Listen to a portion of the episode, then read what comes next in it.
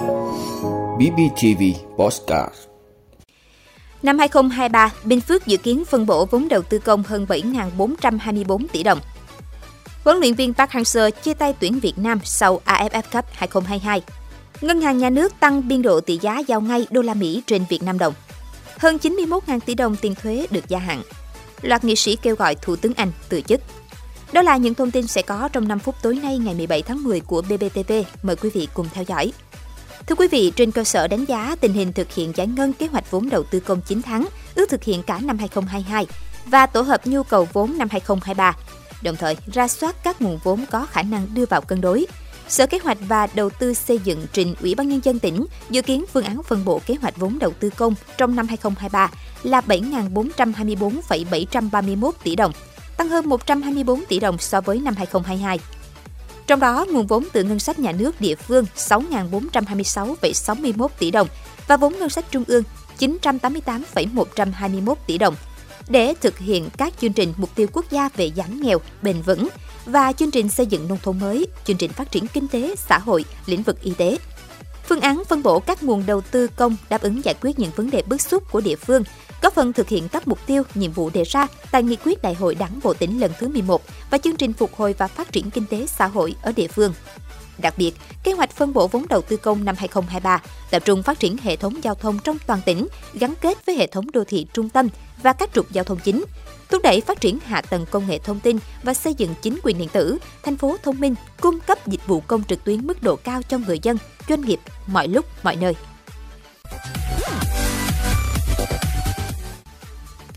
Thưa quý vị, trưa nay ngày 17 tháng 10, VFF thông báo huấn luyện viên Park Hang-seo và VFF thống nhất chấm dứt hợp đồng giữa hai bên vào ngày 31 tháng 1 năm 2023.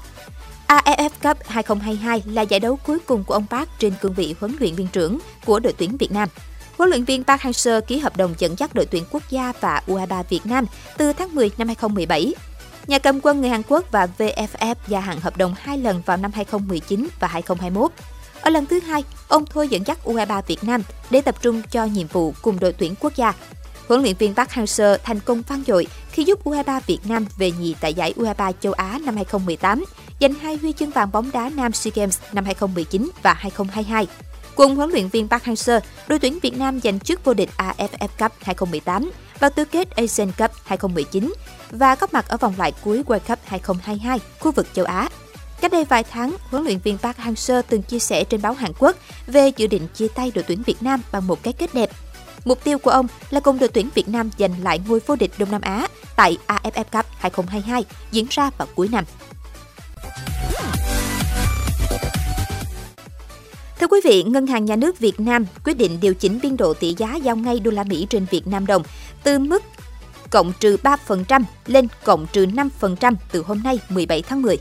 Cụ thể, biên độ tỷ giá giao ngay giữa đồng Việt Nam và đô la Mỹ được điều chỉnh từ cộng trừ 3% lên cộng trừ 5%. Ngân hàng Nhà nước cho biết sẽ tiếp tục theo dõi sát diễn biến thị trường, phối hợp đồng bộ các công cụ chính sách tiền tệ, sẵn sàng bán ngoại tệ can thiệp để ổn định thị trường. Theo Ngân hàng Nhà nước, từ đầu năm 2022 đến nay, Cục Dự trữ Liên bang Mỹ Fed và nhiều ngân hàng trung ương lớn đẩy mạnh lộ trình thắt chặt chính sách tiền tệ, tăng nhanh lãi suất điều hành, xung đột Nga-Ukraine làm chuỗi cung ứng toàn cầu tiếp tục gián đoạn. Giá xăng dầu và hàng hóa tăng cao, lạm phát tại nhiều nền kinh tế vượt mức kiểm soát, gây biến động lớn trên thị trường quốc tế và trong nước. Trước tình hình đó, Ngân hàng Nhà nước đã chủ động, linh hoạt, áp dụng đồng bộ các công cụ giải pháp can thiệp để duy trì hoạt động ổn định, thông suốt của thị trường tiền tệ, ngoại hối. Qua đó góp phần ổn định kinh tế vĩ mô, kiểm soát lạm phát, hỗ trợ thực hiện các mục tiêu đề ra tại chương trình phục hồi và phát triển kinh tế xã hội theo nghị quyết 43 của Quốc hội và nghị quyết 11 của Chính phủ. Để chủ động thích ứng trước diễn biến khó lường của thị trường quốc tế và định hướng tiếp tục thắt chặt chính sách tiền tệ, tăng lãi suất của Fed và các ngân hàng trung ương trên thế giới, Ngày 17 tháng 10 năm 2022, Ngân hàng Nhà nước ban hành quyết định số 1747 quy định về tỷ giá giao ngay giữa đồng Việt Nam với các ngoại tệ của các tổ chức tín dụng được phép. Thưa quý vị, sau hơn 4 tháng thực hiện Nghị định số 34 về gia hạn nộp các loại thuế cho doanh nghiệp chịu ảnh hưởng bởi dịch Covid-19, đến nay, cơ quan thuế trên cả nước đã gia hạn được trên 91.000 tỷ đồng tiền thuế cho các doanh nghiệp. Cụ thể, tổng số tiền thuế giá trị gia tăng được gia hạn là trên 51.000 tỷ đồng, thuế thu nhập doanh nghiệp phát sinh được gia hạn là 40.000 tỷ đồng, thuế thu nhập cá nhân cho các hộ cá nhân kinh doanh được gia hạn là 204 tỷ đồng. Việc gia hạn nhiều loại thuế, tiền thuê đất, thuê mặt nước cho doanh nghiệp được các chuyên gia doanh nghiệp đánh giá cao. Bởi hơn 4 tháng qua, hàng ngàn doanh nghiệp đã được thụ hưởng chính sách này, có thêm nguồn vốn lớn để đầu tư vào sản xuất kinh doanh, thúc đẩy tăng trưởng, từ đó quay trở lại có đóng góp cho ngân sách. Nhờ vậy, GDP quý 3 năm nay đã tăng trên 13% và tổng thu ngân sách nhà nước 9 tháng đầu năm cũng đạt 94% dự toán. Thưa quý vị, nhiều nghị sĩ đảng bảo thủ cầm quyền tại Anh lần đầu công khai kêu gọi Thủ tướng Liz Truss từ nhiệm. Hôm 16 tháng 10, trả lời phỏng vấn trên kênh Channel 4, Crispin Blunt, nghị sĩ cấp cao đảng bảo thủ cầm quyền nói Thủ tướng Liz Truss nên từ chức ngay bây giờ vì trò chơi đã kết thúc. Nghị sĩ Crispin Blunt đã trở thành nghị sĩ đảng bảo thủ đầu tiên công khai kêu gọi bà Truss từ chức. Sau đó, nhiều nghị sĩ đảng bảo thủ khác cũng lên tiếng ủng hộ lời kêu gọi của Crispin Blunt. Nghị sĩ Andrew Reason nói rằng đất nước, người dân và đảng của chúng ta xứng đáng được tốt hơn. Trong khi đó, nghị sĩ Malcolm Ripkay nói các thành viên đảng bảo thủ yêu cầu bà Truss từ chức là vì lợi ích quốc gia. Nghị sĩ Jamie Wallace tuyên bố ông đã viết thư cho Thủ tướng Liz Truss kêu gọi bà từ chức vì bà không còn giữ được niềm tin của người dân nước Anh. Nghị sĩ cấp cao khác của đảng bảo thủ là cựu Bộ trưởng Mark Garnier cũng gây sức ép đối với nữ lãnh đạo này. Ông cho rằng mặc dù bà đang tại chức nhưng không nắm quyền, theo Warden, các nghị sĩ được cho là đã gửi thư bất tín nhiệm Thủ tướng Liz Truss tới Chủ tịch Ủy ban 1922 Graham Brady.